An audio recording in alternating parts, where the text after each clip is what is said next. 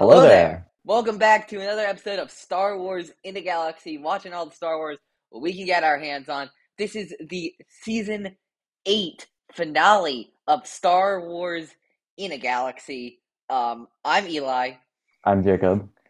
uh, and yeah, Happy New Year to everybody. Happy 2022. We made it to the new year. Um, We 2022 is going to be, yeah, 2022 is going to be a crazy year for the Galaxy. We cannot wait to reveal to everybody what we have planned. Um, but something else happened in the last week of Star Wars specifically. Um, before we get into our episode where we talk about the retrospective, and we do a retrospective when we look back on the season that we just had um, of Star Wars in the Galaxy, um, I want to spend a little time talking about the Book of Boba Fett. Jacob and I- yes. Actually, sat down um, on a Zoom session on Wednesday and watched it with each other. So we were both there, just witnessing uh, episode one, "Stranger in a Strange Land," which, by the way, will be spoiled. So if by some chance you haven't seen it, ironically, this will be coming out after the second episode of the Book of Boba Fett. So if you haven't seen the first one, we haven't seen the second one because we're recording this before the second one's released. But um, if you haven't seen the first one, uh, I guess we'll put timestamps in. But um, hopefully it's it's late enough not to spo- spoil it for too many Yeah. people. So, what are your reactions to uh, Book of Boba Fett one, Stranger in a Strange Um, Land? My immediate reaction was, wow, that was a lot. I have to watch it again um, because I really enjoyed it. Um, my immediate reaction was um, I was kind of, for lack of a way to phrase this more eloquently, I was struck in the, while watching while watching the episode. I was struck both by how similar it felt to The Mandalorian and also how different it felt to The Mandalorian. I think I think the the the style, the visual style, um, really reminded me a lot of The Mandalorian. Obviously, um, it had that same look, same same same uh, same feel to it. Um, and that was kind of cool to see, and it, it kind of makes sense as it feels like it's a little bit of a spin-off not necessarily a spin-off of a Mandalorian uh, of the Mandalorian per se, as I really think it has. It really is going to have a life of its own, and I, I hope it's going to be a tremendous show because I'm really excited from what I've seen so far. But I guess what I'm trying to say is it is it is cool to see that that style kind of continued and brought to a different, little bit of a different scene, little bit of a, a, a different story. But I also hope that this doesn't mean that any future live action shows or future live action shows, I hope that they are not all going to. I hope that they're not all going to hew too closely to the style of the Mandalorian, and now that the Book of Boba Fett seems to have, in terms of the visuals, in terms of the art direction, um, in in terms of just the way it's shot, the way it's put together, you know j- just the overall the overall feel of it and the atmosphere that it cultivates. Because while it is, while it is fun and obviously it, it has had a really good reception and has seen a lot of enthusiasm i also hope that they continue to experiment and and play around um, and play around with it for future shows because i think that in the disney era i feel like although it, it is often it is often divisive um, some of the things that i've loved the most like rebels have come from the creators being unafraid to uh to push to a, a style that might not be it might not be universally loved but is certainly untreaded ground. So that's what i have to say Yeah, I think I'll, I I agree with a lot of what you said. I really did appreciate a lot in the first episode of the Book of Boba Fett. Um, I'll say this to respond to your thing about the very much the same different uh, the same kind of style as the Mandalorian. I agree, and I credit that a lot, honestly, to um, Jon Favreau. Jon Favreau has written like twelve out of no thirteen or out of the sixteen episodes of the Mandalorian, and he's written the, and he wrote the first episode of the Book of Boba Fett. And I love the guy. I love what he's done for the franchise, and I love what he's done for the the TV universe specifically. But don't we think it's time to get some new writers in here? Like, again, I have nothing against Jon Favreau. I just want some new perspectives. Um, I I don't, you know, having all these different directors in there, Robert Rodriguez and Bryce Dallas Howard and Deborah Chow and uh, Taika Waititi and all that kind of stuff is great. But the writing has still been done by the same guy like 13, 14 out of 17 times. Uh, and, you know, I wish they would have something more of like a writer's room with like some maybe different perspectives. And I'm hoping we're going to get that with Kenobi and with Acolyte and with Andor. Um, I think we're going to get that with especially the last two. Um, Yeah. Yeah, I'll I'll say this about the episode. The one big critique I have with it was, and I don't know if you felt this way. I thought a lot. So, some of the things in the flashbacks were a little bit superfluous. Like they just didn't need to be there. How so? Like, what uh, do you have a specific example of something? Yeah, the one I'm thinking of is Boba doing having that honor duel with the Tusken um, child in the middle. Yeah, I mean, I, I he think loses, and like then he yeah, has to go out on the quest, the water and the beast and all that kind of stuff. It yeah, feels like they were spending a little too much time in the flashbacks. That was a critique I saw Alex yeah, Damon make, and I I agree with that critique. Is that yeah yeah. Personally, I definitely could see how that is off-putting because I, I, I, it definitely felt like a lot of the flashbacks did take, they definitely took their time, and I'm not not denying that.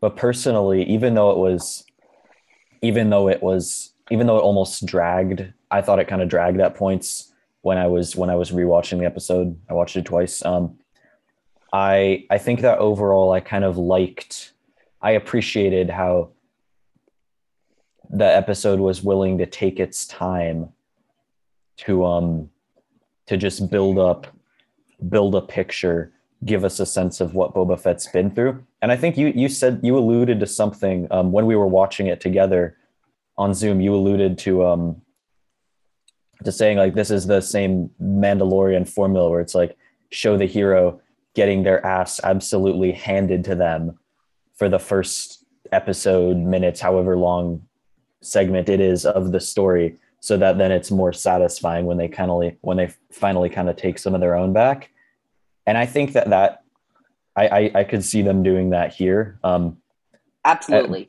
but yeah i personally i didn't mind it so much um I will but yeah i say can that see how it, it i can see how a different perspective would think that's not the greatest decision I will say that I think my critique will be remedied when we get the rest of the episodes. I think a lot of people's like I saw a review from the Hollywood Reporter, and one of the first things it says is one of the biggest problems with the first episode of Book of Boba Fett is it feels like a chapter in a larger story. I'm like, that's not a yeah problem. it That's what it is is. yeah Like and so i feel like we don't have all of the answers. That's the mm, point of you know this style of telling the story. Like that's like it's not a flaw. It's like the it's the hook. Um. yeah I, I yeah i feel like as being part of a larger story it definitely left me wanting more. Um and it th- this episode definitely felt to me like a catch up episode. Like because it was so heavily in the um in in the flashbacks was like we're gonna get you up to speed where boba is. How do you get out of the sarlacc? What the heck? What's going on? Everybody's losing their minds. Oh my god boba fett's back. And then they're they're introducing uh, the mayor and the new the new conflict. Um which personally i didn't mind it because i i was so just i'm a i'm a huge uh i'm a huge fan of Temuera Morrison and of Ming Na Oh Wen. yeah. So for me, I was kind of just like I was totally happy to just sit back and let Fennec Shand and Boba Fett just like chill out and do whatever they wanted to do, to be honest. Because I'm such a fan. Personally, I'm such a fan of their actors. And especially, especially Temuera Morrison, he doesn't have to say anything. And Ming Na Wen as well. You know, they don't I feel like them them as as as actors, they don't really have to say much to to breathe a lot of life into these characters. So I was more than happy to just kind of let their charisma kind of carry a somewhat languid episode as we get back up to speed with the Uh, characters. yeah, I can never criticize Tem or Ming-Na. They seem like they're both having the times of their lives doing this. Um, I know Ming-Na's a huge fan herself, so I can just imagine, you know, she's told stories often about her being giddy on the sets and all that kind of stuff. And I can just imagine them being like, oh man, we get to blow up these people and be, you know, these badass bounty hunters. Yeah, man. Uh, this is uh, they they clearly seem to be having the time of their life and the lives, and and Tem is giving a really interesting performance as Boba Fett, and I'm I'm fascinated because you know remember he started as Jango, he didn't start as Boba, and at, even though they're clones, we uh, Boba and Jango are different characters, and but he plays both of them so well, uh, and he it, he just does Boba Fett.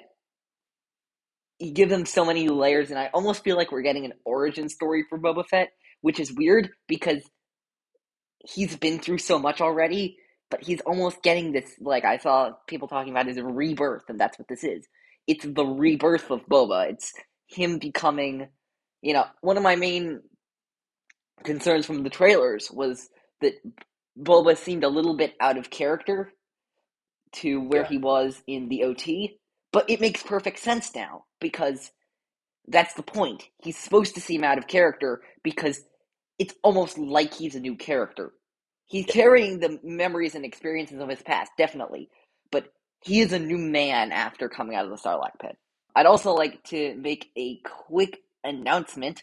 Um, I will be joining uh, the Bombad cast and members of the Nerd Academy podcast on their stream on Thursday, the 13th, talking about the third episode of the Book of Boba Fett. I think this is the last time I can say that before it goes live, but um, I'm excited to join them and talk about the third episode of the Book of Boba Fett.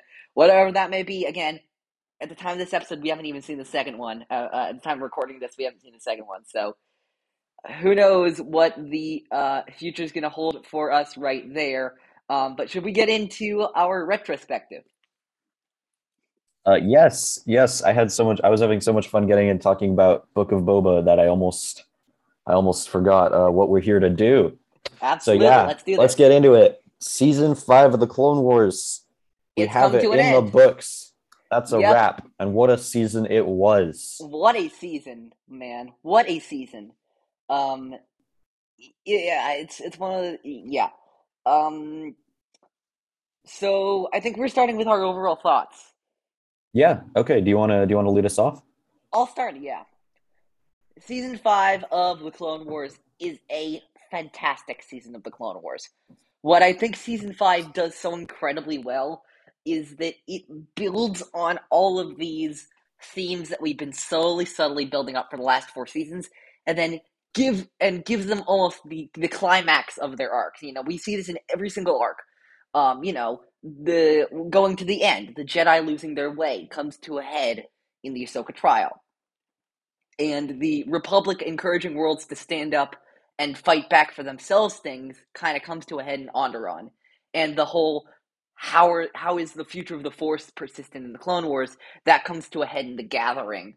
Uh, and droid sentience, which has been a building theme in this whole thing, has come to a head in D Squad. And uh, you know, all the Mandalore stuff comes to a head in the Lawless arc. All of this stuff is is reaching its highest point, and we're seeing the what these tensions and what these thematic strands have all been building up to within the series. Um, and it's it, it, it works so well. Uh, there are no arcs that I dislike out of these. Um, the one thing I would criticize about this season, and this is just a personal preference for me, is that I wish there were some lighter arcs. I like the more adventurous, the more the less dreary, the more exciting chase arcs, but I understand that they wanted to set a tone, and I don't fault them for setting that tone. It's just not a tone that particularly enthralls me. as much. Yeah, I had a I had a similar um I had a I had similar thoughts as you, Eli. Um or were you were you done? Can I go? Yeah, no, go ahead. Yeah. Okay. Um I thought that um you know there there are plenty of great arcs in here, but um I think I, I guess I guess I'll just jump into to building off of what you said. Um where where I agree. I feel like all these themes and all these storylines and different ideas that have kind of been all these characters who've you know kind of just been building up the the stakes, the intensity, the the conflicts have been building up, building up, kind of brewing under the surface, going dormant, coming back into focus, going dormant again. You know, Filoni and crew just you know pulling the different strings, moving the moving the pieces around on the board um, for season after season, and all of a sudden it feels like it feels like there's five checkmates at once in this season. Um, and and so I think um, I think uh, for me that made the season feel almost too intense at times. Um, obviously, it was a very dark season, and I don't fault that for them. I don't fault them uh, for that choice, but I think that it veers so heavily into these super duper dark, grisly, intense, climactic episodes. I feel like it does that so much that it almost feels like a little bit too laborious at times a bit to too watch over to watch through the season a bit through over intense and this is even this is even as we've watched rewatched the season spread out over at least a couple months. Yeah. so you can only imagine what it's like when a new episode is coming out each week even though i wasn't able to watch it um that in that format as it released. Um um so so i think that being said um the darkness like the the dark themes the intense episodes aren't necessarily a detriment but it's definitely decidedly tiring to watch compared to other seasons like it's great but it's it's no picnic um Yeah. but and i think i think part of the reason is that because of all these these themes and ideas and different characters different storylines feeling like they're all kind of coming to a head at once in this episode in this season it feels like we have it feels like the majority of the arcs in the season and you could even make a case probably for all of the multi-episode arcs here. They all could be that crowning arc that mega season finale for another season of the clone wars. And so i think Absolutely. that's that's a part of um that's a part of it. Um and but overall i just feel like it felt so it felt like there was so much intensity jammed in there that it overall honestly felt a little bit less consistent to me than season four um which is a little bit glaring i think for a show that at this point is decidedly in its maturity especially considering the massive jumps that season four and season three represented. And this felt much more evolutionary than than revolutionary the way the the previous two seasons felt in in terms of how much is the show evolving uh, between seasons um, which is not necessarily a bad thing and i think it's definitely a, a tremendous season but for me personally I, I thought it wasn't although it had a lot of amazing moments it overall wasn't as enjoyable i thought as season four Oh, so I was just going to ask you: Is this your favorite season of the Clone Wars? And it sounds like season no. four is still got to Yeah. be So it's actually not mine either, and it's ironic because I'm going in the other direction. Um, for me, it's kind of a tie between six and seven. Um, Oh. Six and seven have so many many incredible moments. I might lean. I, I'm thinking like you know I might lean in seven because um, Siege of Mandalore is so good, and I'm like no, but I might lean six because it has more episodes and more consistently good episodes. Uh, so it's a bit of a toss up for me, but I I can't wait to get to the post Cartoon Network Clone Wars because I think that's where the series actually really shines. Um, the Netflix Clone Wars, as we call season six, and the Disney Plus Clone Wars, as season seven is. Uh, so you have your ranking of the episodes. uh, yes i have my ranking 20, number 20, Point of No Return. Number 19, A Test of Strength. Number 18, Bound for Rescue. Number 17, Sabotage. Number 16, Secret Weapons. Number 15, Eminence. Number 14, A War on Two Fronts. Number 13, The Jedi Who Knew Too Much. Number 12, Frontrunners. Number 11, A Necessary Bond. Number 10, The Gathering. Number 9, Missing in Action. Number 8, The Soft War. Number 7, Revival. Number 6, Shades of Reason. Number 5, To Catch a Jedi. Number 4, A Sunny Day in the Void. Number 3, Tipping Points. Number 2, The Lawless. And number 1, The Wrong Jedi. Wow. Our lists are very different. I don't know if our lists have ever been this different. I know we often I- have kind of It- the it's, opposite. it's funny point often of view. they're it's funny because these lists are so incredibly inconsistent except for the top two yeah, which Yeah, are yeah. exactly I the think- same I know. You know. You already know they're going to be the same because you. Uh, Yeah. But I, I, don't- I don't. I don't think you'd have to look at my list to know that our top two are going to be identical, I or at least the I same two episodes. You know. yeah, i knew they were going to be high i knew they were going to be high All right. So my list, um, in number 20, I have the soft war. And even from the very bottom of this list, it wasn't necessarily that I strongly disliked these episodes. There were just a lot of better episodes. And number 19, I had a war on two fronts. Number 18, I had front runners. Number 17, I had tipping points. My number 16 was missing in action. My 15 was a sunny day in the void. My 14th was the gathering. My 13th was a test of strength. My 12th was bound for rescue. My 11th was secret weapons. My 10th is point of no return. And my 9th should be shades of reason. My 8th is sabotage. My 7th is a necessary bond. My number 6, the Jedi who knew too much. Number 5, eminence. Number 4, to catch a Jedi. Number 3, revival. Number 2, the lawless. And number one, the wrong Jedi. so let's talk about this i think we should talk about the elephant in the room which is the wrong jedi and the lawless at numbers one and two on our list on both of our lists Yes. the only I mean- where we're consistent I mean, for me, thinking about the list, it was kind of a a no brainer, even though they're especially for me, especially the lawless. They're very hard episodes to watch, but they are they're such such good episodes, and they just they really really make the most of the big moments. They really make the most of the yeah a couple of really important big moments and they they absolutely nail it Yeah, when I was constructing the list, I actually remember thinking to myself, so I wonder how this list is going to turn out. And then my brain was like, you're going to put the wrong Jedi at number one, right? And I'm like, yeah, I'm going to put the wrong Jedi at number one. I mean, it's one of my favorite episodes of the Clone Wars. I'd say it's in my top five. The we'll get into this with our favorite episode. I mean, we can even talk about it now. With where for our favorite episode, it's both. It's the wrong Jedi for both of us. Um, that conversation with Anakin and Ahsoka at the end of the episode is perfect.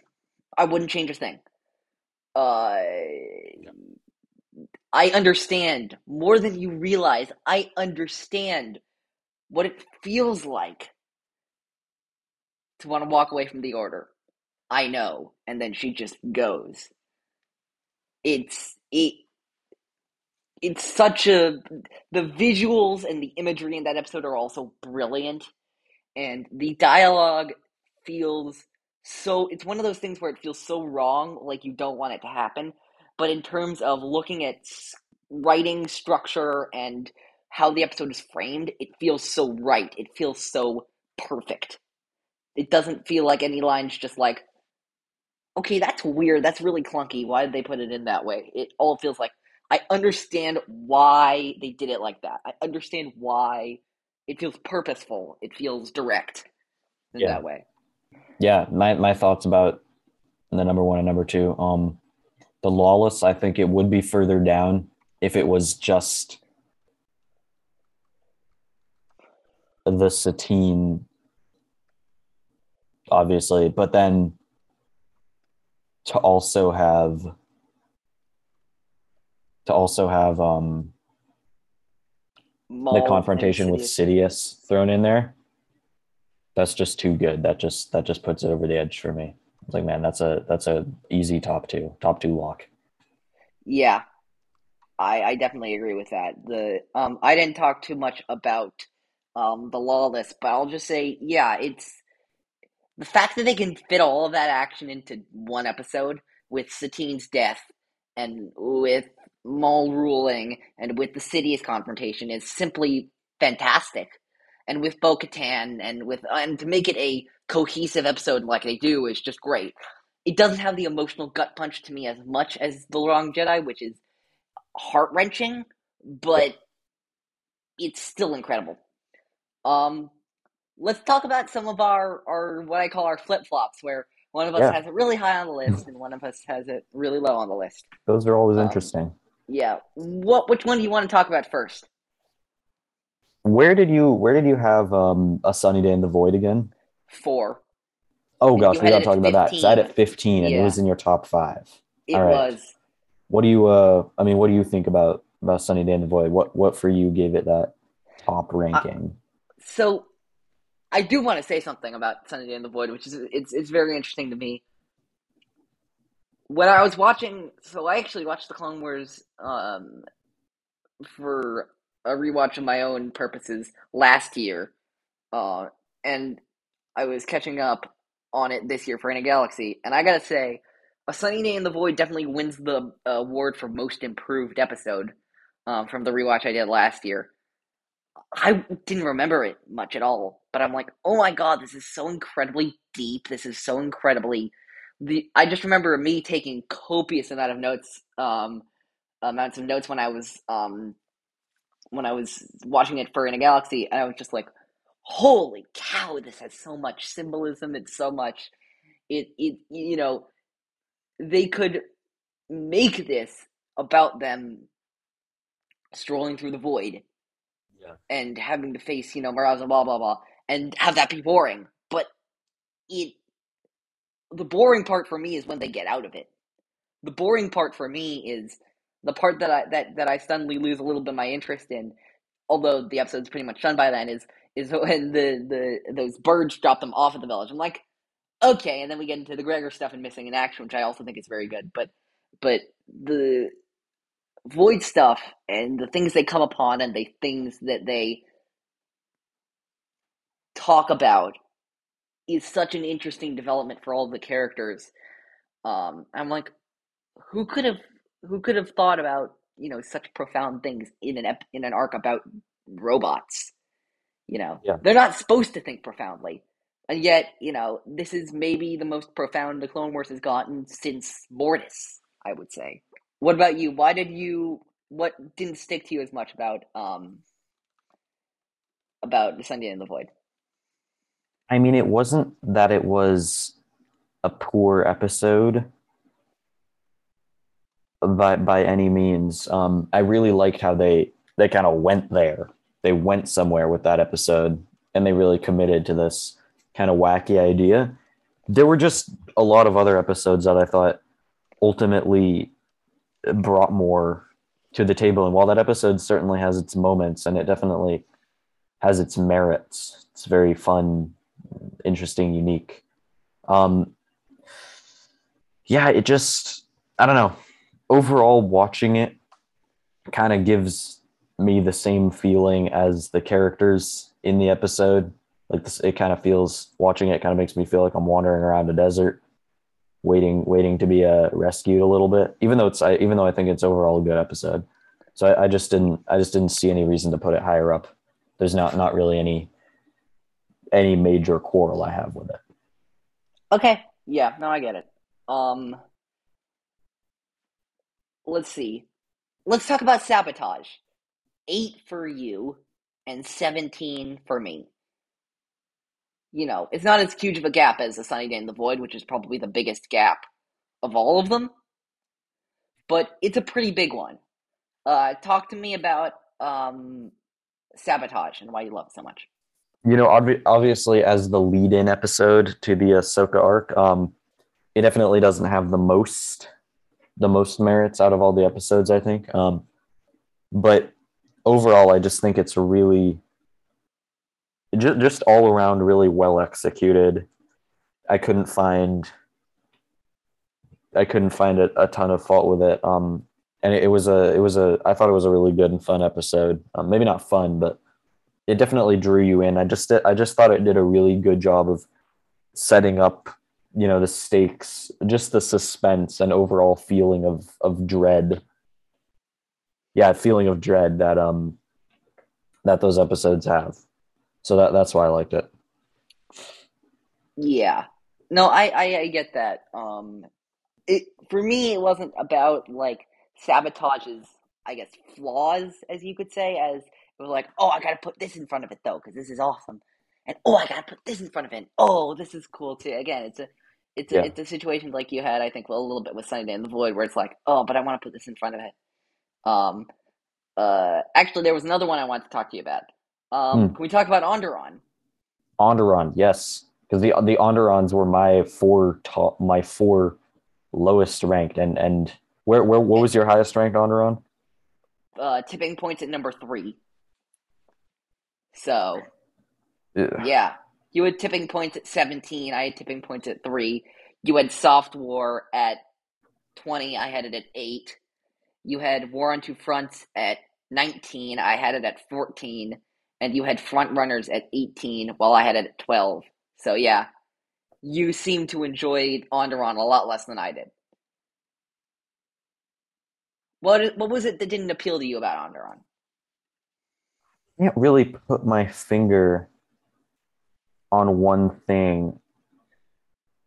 I just kind of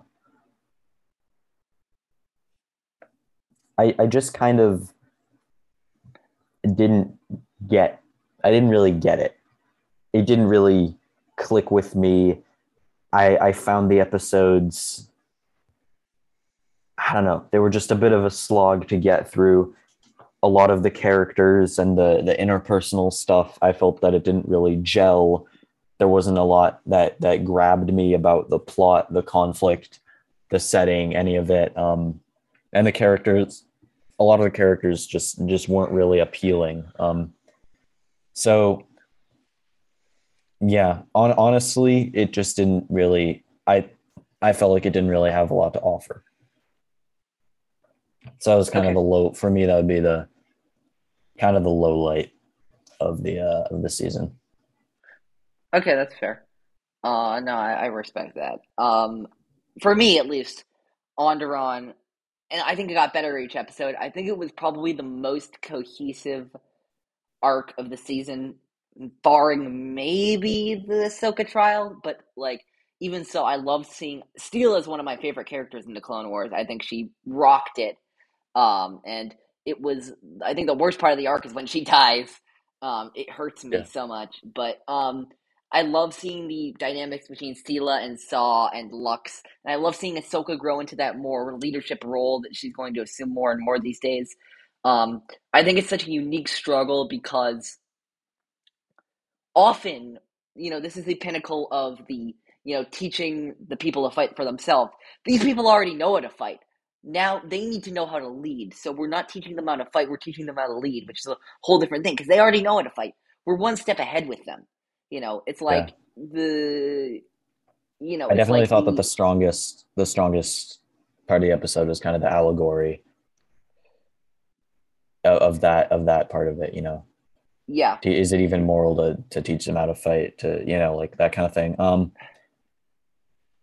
but yeah sorry sorry continue continue But, before like, I, I in Bounty. Hunters, yeah But in Bounty Hunters, like for example, they teach the farmers how to fight.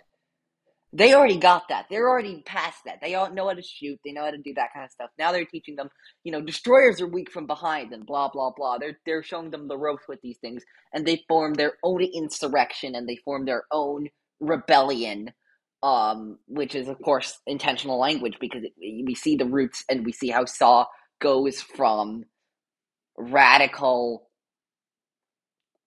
Onderonian freedom fighter to crazy, almost like almost a little crazy, almost a little bit, a little bit too radical a little bit too radical rebel fighter after the death of his sister.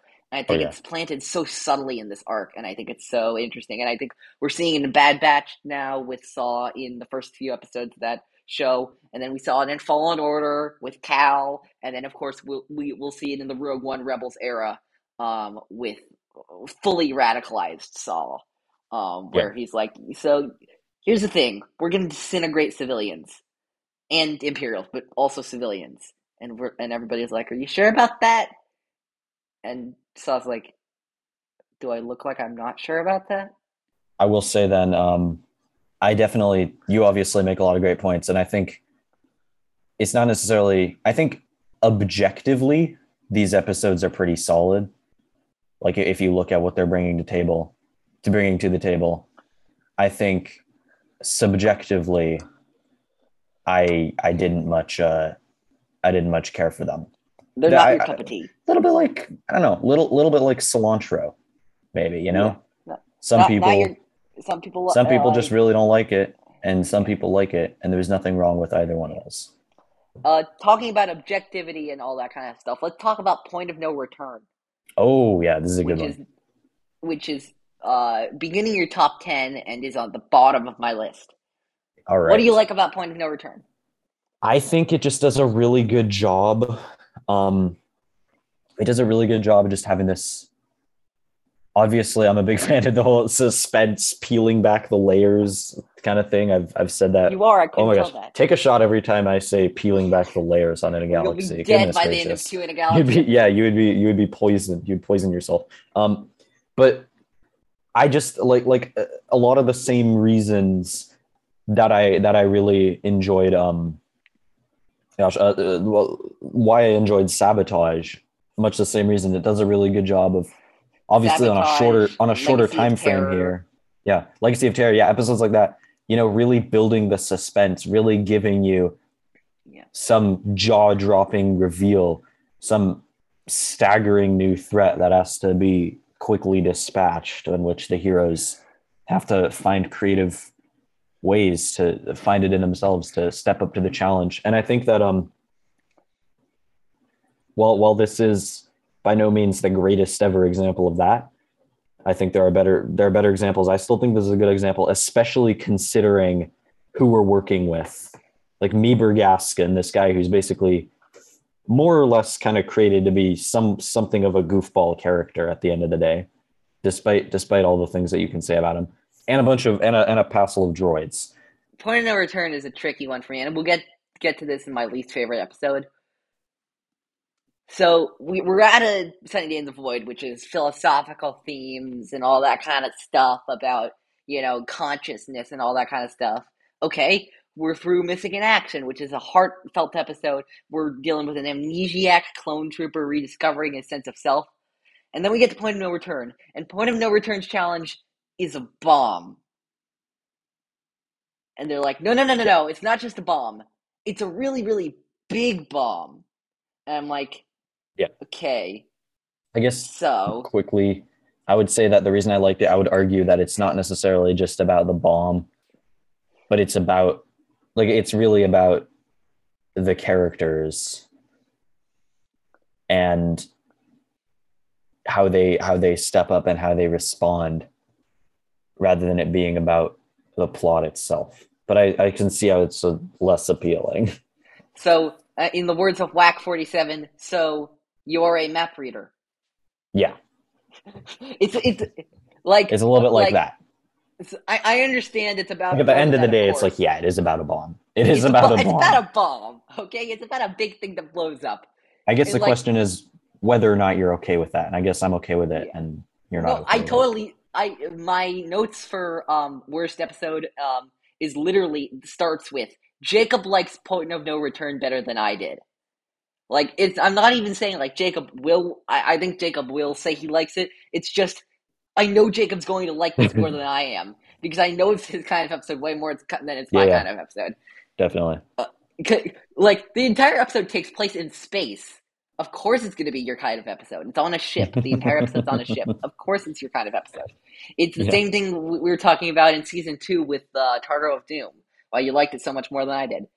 Um, yeah it it just it just appeals more to you, um, and that's and that's totally fine. Um, I will say this: uh, we already talked about Wrong Jedi in this masterpiece. About your worst episode, which I see is the soft war. I'm gonna ask you this, and I I, I want to see you. want. I want to ask you if you want to make this a tradition on In a Galaxy because I think this could be cool. What is something you really liked about your least favorite episode? Soft War. I liked how it challenged Ahsoka and helped set up. I like how I liked how it challenged Ahsoka and helped set her up for her big moment. Um, further down the line. Cool. For Point of No Return, I, I'd argue it was five seasons too late, but like I'm glad they finally brought back Buzz droids. Yeah. The Buzz droid scenes in Point of. No Return were actually really cool. What? Where did you have Eminence? Eminence, yeah, actually that's a good point. You have it at five, and I have it at fifteen. Hmm. I guess fifteen. Yeah, that's pretty far. That's actually Yeah. they're completely symmetrical where they are on the list. They Yours are. rounds out your realize, top quartile. Mine's my, or mine rounds out the the top twenty five percent. Yours rounds out the bottom twenty five. I don't know. Yeah. I, I, don't it's know. a I don't think there's. that actually, but okay. Yeah, I don't think there's a ton to say about it. I don't know. Eminence for me, I just don't like it as much because it feels it, it's like sabotage for me. It's just like it's the hook, and while the hook is good, the reveal at the end, the wrong Jedi, the lawless, and the building up in the middle, the catch a Jedi, the shades of reason, are more appealing to me than the hook. I think sometimes the Clone Wars may spend a little too long building up their hooks for my for my appeal. Yeah, that's fair. I, I, I just Um, liked it. I loved seeing Maul and Savage kind of come back, do their thing. Um, it did feel like a slightly almost funny episode in a weird way, but I, I think it worked. I liked seeing them just take control of this crime syndicate. Now I just Yeah, realized what I want to. Uh, now I just realized what I want to hear in the book of Boba Fett. Um, that uh, Boba Fett and Fennec raid somewhere, and they're like, um, and somebody asks, "Wait, are you bounty hunters?" And Boba will go, "No, we are lords. Crime." Lords, yeah, that was the best. Yeah, that, that was one of the work. That was one of the things I feel like the entire one of the things that appealed to me about the episode is the the entire thing, despite being ostensibly a very kind of a pretty a pretty serious episode, the entire thing felt slightly tongue in cheek. Like they Yeah. were they were kind of just that like wasn't even. yeah, we are making- ironically. yeah But yeah, Yeah, like they're- they're kinda just also- like- sorry go ahead There's also that line. So the only thing you can tell me is that I can find Jabba at Jabba's palace. yeah yeah exactly We're like, what the heck are we dealing with? yeah we're lords crime lords. yeah like the, the entire thing just kind of just kind of feels like yeah we are doing this what are you going to do about it what of it like yeah we are making him a crime lord now like Yeah. the, the entire thing it, it, yeah, it feels like a why not episode It does, like oh why not like you know I, I was thinking like, you know, there's a line from Indiana Jones, uh, and I think it was from Raiders of the Lost Ark where Sallah asks Indiana, um, how are you gonna escape from something? I forget. And Indiana goes, I don't know, I'm just making this up as I go along. Um, and it felt like the entire arc in a good way was just kind of making it up as it went along. It was just like so um not not the writers, but Maul and Savage. Maul were like, so we're crime lords now. And Savage was like, What? And Maul were like Maul was like, Yeah, so we're crime lords. Savage is like, We can't just be crime lords. And Maul's like, Why not? What's stopping us? it was it was the arc of doing things because you can. Um, we want to move on to best character now?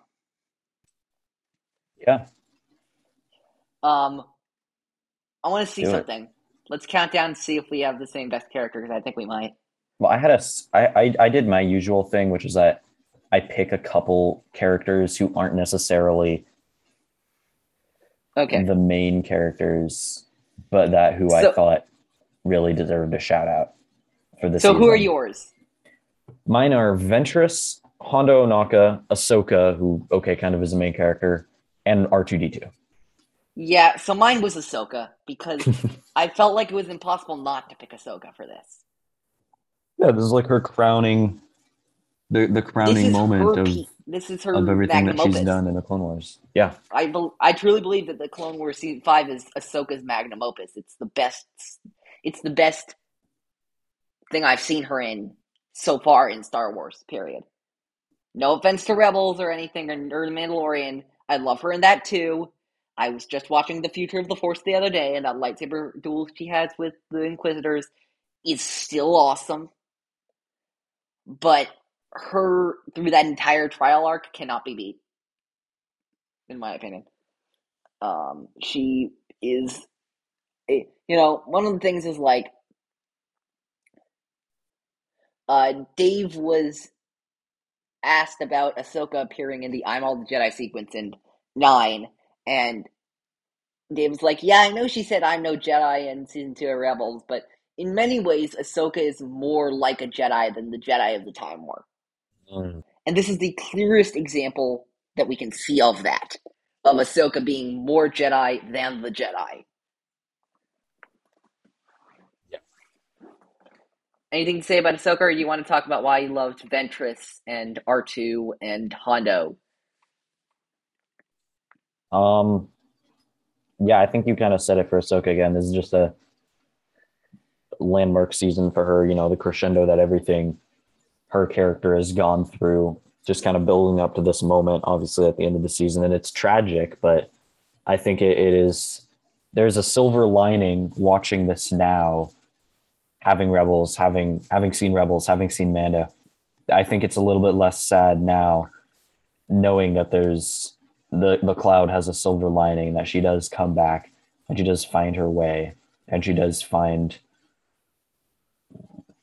a life of presumably meaning doing something important helping people fulfilling her you know duties even though she's not with the jedi anymore Yeah, ventress i think i had ventress for this last season as well obviously she doesn't do as she doesn't show up as quite nearly as much this season. Um, but I, I still think I just wanted to to to to give the the writers props for what they did with her in uh, the Wrong Jedi arc. Um, I thought it was cool. I liked seeing her team up. I just I think she's a pretty appealing character, even as this even as especially actually as the ex Sith acolyte, ex knight, the anti-hero. She works the very drifting well as an bounty anti-hero. hunter, the anti-hero. Yeah, I really think that I really think that her her kind of dialogue, her her snappiness, the way that she operates, I think that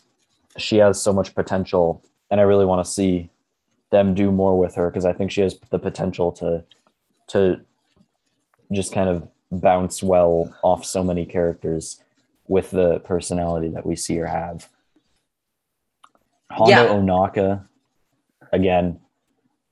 Hondo, What's not to love? love to see him. Um, and I love, I love in Except this for if episode. he's- Except for if he's in the Brothers of Broken Horn, Yeah. then you don't love to see him. Yeah. It- it's sorry. I just had. I'm rewatching Rebels right now, and I was rewatching that episode. I'm like, uh, not you again. yeah. Personally, I liked him in Broken Horn, except I thought that the maybe the character model could have could have used some work, but other than that, you know. Yeah. Anyway, go back to Hondo and Clone Wars and Hmm. revival and uh, to revival and Hang on a uh, the Youngling arc and all that kind of stuff. Yeah. Traitors, scum. I'm so proud, but I'm so betrayed. Yeah. You know, we really see him run the gamut of everything that he can be in this season from someone who is really menacing and almost out of character, as we were saying, you know, oh, kill the young ones, we don't care, to then teaming up with them and, and really kind of bringing out a little bit more of his kind, good, dare I say, altruistic self. Um, so, yeah, I, I just, you know, always enjoy seeing Hondo, and this was no exception. As for R2D2, um, I mean, you were talking about droid sentience earlier, and in between between the gathering arc and all the other ways that he just put in work this season, the gathering arc, um, a, obviously a sunny day, or see the secret weapons arc, sunny day in the void. Like man, R2D2 had his his fair share of action, um, and it was it was kind of interesting to see him not by Anakin's side for a change, which I thought was cool. Who was your uh, worst character or characters? To the surprise of absolutely nobody, I gotta put Mace Windu because how he behaves in the Ahsoka trial arc is frankly motivated by the dark side, even if he can't see it. Really? It's one yeah, it it's one of those things where Mace is incredibly annoying in these episodes because of his refusal to act with anything else other than vehemence to Anakin and Ahsoka. And he, I think he's fallen down a little bit of a rabbit hole. He's fallen down the rabbit hole of this is how the Jedi should be. This is how the Jedi need to be if they're to succeed. I will not welcome any other opinion. You know, Yeah. uh, it there it, it thinks it, it you know um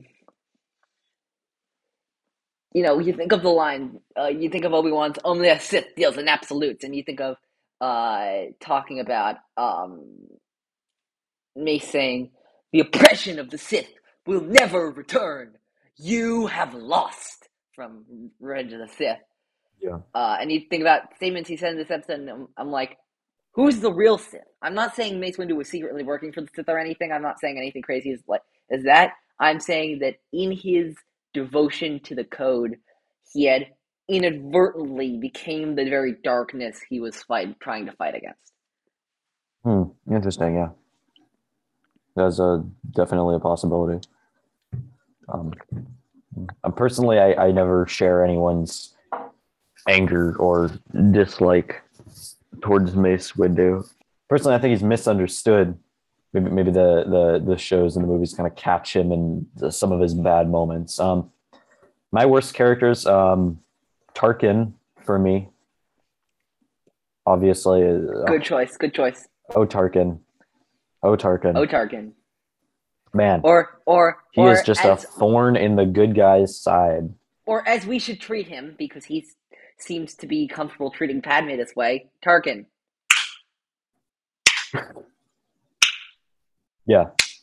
I'd have to give a slow clap for Tarkin. He does a very, very good job of being really, really frustrating when you watch him and how he just kind of he mercilessly just kind of takes down the heroes, even though he thinks that he's on their side. Um, Which he is. obviously, for me, Satine, not particularly pleasant because I'm not really a, a huge fan of hers, to say the least. Don't find her terribly appealing as a villain or as an anti hero, or when they want us to maybe root for her. Satine Kryze Yes. as a villain. Sorry, I meant Bo Katan. I meant Bo Katan. I don't know why I said Satine. Okay. I meant Bo Katan like the whole time. really confused. I wrote down the wrong name. second. No, Bo Bo- Katan, sorry. Not Satine. Oh, I Bo was makes very, a lot more sense. I'm like, I was such a. I'm like, why would you say that when at the end of the episode she gets a lightsaber through her chest? Yeah, I'm like that's harsh, man. wow, that my bad, my bad. I totally meant Bo Katan. I totally screwed That up. makes Yeah, a no, lot more sense. Um, Meg, uh, congrats on the engagement and don't sue us. Um, Meg, we love you. Don't sue us. Don't get mad at us. Especially not that I mixed up their names now. I feel like I feel like I've just put myself in even more hot water now. oh, Now that definitely I've done that. But now I can't now I can't stop thinking about what an evil Satine would look like. I think that would be a really funny idea for some kind of a non-canon what if show. Maybe an episode of Star Wars is Visions. Yes. yes. from from Potter. Yeah, no, an evil an evil Satine is still our Umbridge. Coolest new thing you noticed from the rewatch. Go ahead. in the episodes where we see Anakin, one thing I really noticed that I thought was really cool that I hadn't really put together before was how apparent it is, possibly with the hindsight of you know watching this, having watched the Clone Wars a couple times, knowing what comes next, just how much how clear it is, all these signs of him falling falling to the dark side and kind of losing losing his light losing a lot of his joy really before he even before he even falls how embroiled he is in the pain of trying to protect those he loves while also serving the jedi and and serving the republic and trying to live up to the massive expectations that everyone from palpatine to the jedi put on him Yeah, no, it's interesting. Yeah, Anakin's gonna tip farther and farther in the show, and uh, it's interesting because I think in season six we're gonna see a lot of that as well. Him tipping farther Yeah. and farther and farther, um, and yeah, and I'm I'm very excited to witness that further um, in the show. For me, I forgot exactly how much the Ahsoka trial arc was also a referendum on the Jedi Order. I thought I forgot how much the Jedi losing their way thing was so deeply woven into that arc. I thought I forgot it was the very fabric of that arc, and I and I and you know it's it's like the thesis statement of that arc. Um, it, I wrote down in my notes when Barris says that it's the Jedi who should be on top trial. She's not talking to the Republic. She's talking to the audience. They're kind of using Yeah. Barris a little bit of as a mouthpiece for their opinions on the Jedi Order, and I don't think that's wrong Yeah. in this case. I think that's a, I think they're delivering a very clear message. Um, yeah 100%. favorite planet? What's your favorite planet in the season? ilum 100% I, I really Oh, love ilum cool, cool. and no- nothing more to say Um, there just a really cool planet Uh, what about you for me, for me, due to the breathtaking visuals of A Sunny Day in the Void and Missing in Action, I have to pick Abafar. of course Barren Wasteland is awesome, um, and I love what it does for our characters in those episodes. Um, yeah. Any other thoughts before we get on to everybody's favorite part of Star Wars in the Galaxy? no i think that just about Okay. does it really uh, another Eh. tremendous season Absolutely. Um, uh, yeah. Uh, let's get on to everybody's favorite part of Star Wars in the Galaxy. What you brought me today is worth one quarter portion. Ah. That's right, one quarter portion. The uh, part of in a galaxy where we do where we do a little something different. Um, it's a, it's a great fun part of Star Wars in a galaxy, um, and I'm very excited to do it. Um, today we have a six degrees of Star Wars. Um, yes uh, we have two six degrees of Star Wars. I based both of mine off of the Book of Boba Fett, actually. Um, you want to go first? You want me to go first? um you can go first go for it Okay, can you please connect for me Garazeb Orrelios and Fennec Shand? Garazeb Orrelios and Fennec Shand. All right, here we go. Here we go. Garazeb and Fennec Shand. Okay. Okay, okay. Hmm. Multiple ways I could go about this. I'm not sure which would be the most efficient one. Okay. Wait. Garazeb, Leia, Interesting. Boba, Fennec. Good one.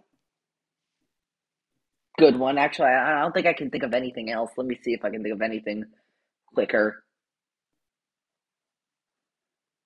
Does Zeb actually interact with Leia? Because I think we might have to go Zeb Hera Leia. I think he does in one of, in the uh, in the episodes in season two. I think he does. So here's the funny thing: I'm actually just on my Rebels rewatch. I'm just getting to a princess on Lothal. Um, like that's my next episode, so I don't actually know. Um, Guess we'll see. I'm not sure if he does. Maybe we have to, but it's fine. I'll I'll, I'll let that Yeah, go. we'll we'll see. Um, if not, What's your Zeb Hera then. Okay, or, number or I meant like Zeb Ezra. I think Hera Yeah, Zeb- later, but Zeb Hera, or Zeb, Zeb, Ezra. Ezra, Leia. Yeah, one Yeah. of those. One of those were Zeb Kane, and yeah, you could any any of the yeah, you get the idea. Yeah. a little bit unorthodox one here. could you connect for me, please? Commander Fox and the Crystal Fox. I love this so much. Um. Oh man. Okay, so the from Last Jedi. Um. Fox, Ahsoka. No, Fox, Anakin, Luke, Leia, Vulptex. That's what I'm going with. Fox, Anakin, Luke, Leia, Vulptex. Um, because or you, I can also do Fox, Anakin, Luke, Vulptex if you can count if you could count the idea that um Luke was on Crait. I know he wasn't on Crait, but he was on Crait because you know he was projecting, and I think he was on Crait actually after, um in the Storms of Crait comic in the Star Wars comic. So I'm gonna count it. Um, All right, I'll accept it. Yeah. Uh, okay, my final one is uh, please connect for me, Jango Fett and Dr. Pershing. Jango Fett. Dr. Pershing for his lack of decorum. His enthusiasm outweighs his discretion. Jango Fett and Dr. Pershing. Jango Fett, Boba Fett, Mando, the client, Pershing. You know you can do a there's a straighter path. Oh no, right? yeah, Mando. Dr. Pershing Yeah, man. I guess Mando does meet Dr. Pershing. You're right. Blasts his ear. No, that's that's, That's actually. Cara, I think, who does that. But anyway, he's in the room when that happens. He threatens to kill him. Um, what's your final? What's your uh, last one for me? My final one. Another pun. Could you please connect for me, Commander Gree, and our favorite Rodian, Greedo. I was really hoping you were gonna. Okay, Gree. What were you hoping for? No, I was hoping. I was hoping you were gonna say Gree and Greedo. Um, Gree, Yoda, Obi Wan, Greedo. Nice. Yep. Um, Dang. yeah. Uh, anyway, um, I think that's gonna be that's gonna be it for this episode of Star Wars in a Galaxy. Um, thank you so much to everyone for not only listening uh, through season eight of Star Wars in a Galaxy, but also um, listening to In a Galaxy in 2021. We're so excited for all the stuff we're planning on doing in 2022. It's going to be a great year. We have some great stuff planned. We're going to be branching out of the Clone Wars. We're going to get into uh, what the era that Ken Napzok calls the boot of the Empire era. Um, and we're going to get into the Imperial era um, next week because we are going back to weekly. Yay, we're going back to weekly. Woo. Next week, we're going to be starting season six of Star Wars The Clone Wars with episode 69 of Star Wars in a Galaxy. I'm going to try that again, Jacob. You got to be a little quicker on the trigger. Episode 69 of Star Wars in a Galaxy. Nice. There we go. Thank you. Um, uh, we're, we're going to be talking about death, actually. We're going to be talking about a lot of death um, and a lot of dark stuff. Um, we're going to be watching uh, what I've dubbed as the Order 66 arc. That's going to be the unknown, conspiracy, fugitive, and orders. We're going to be talking about Fives and Tup and that whole investigation on Kamino. Um, in the meantime, listen to us on Spotify, Anchor, Google Podcasts, Apple Podcasts, wherever you listen to your podcasts. We will be there. If we're not, please let us know. Email us at slvinthegalaxy at gmail.com to let us know about things like that and also to send us messages and all that kind of stuff. We will read it on the show. Uh, blah, blah, blah. Uh, follow us on Twitter at In the Galaxy Pod, Instagram at Star Wars in the Galaxy. Um, make sure to, uh, I'll post the link on Twitter, of course, but uh, make sure to check me out on the Bombadcast, where I'll be talking um, the Book of Boba Fett, episode three, next week. That'll be no, yeah, next week. By the time this episode comes out, um, and in the meantime, may the Force be with you always.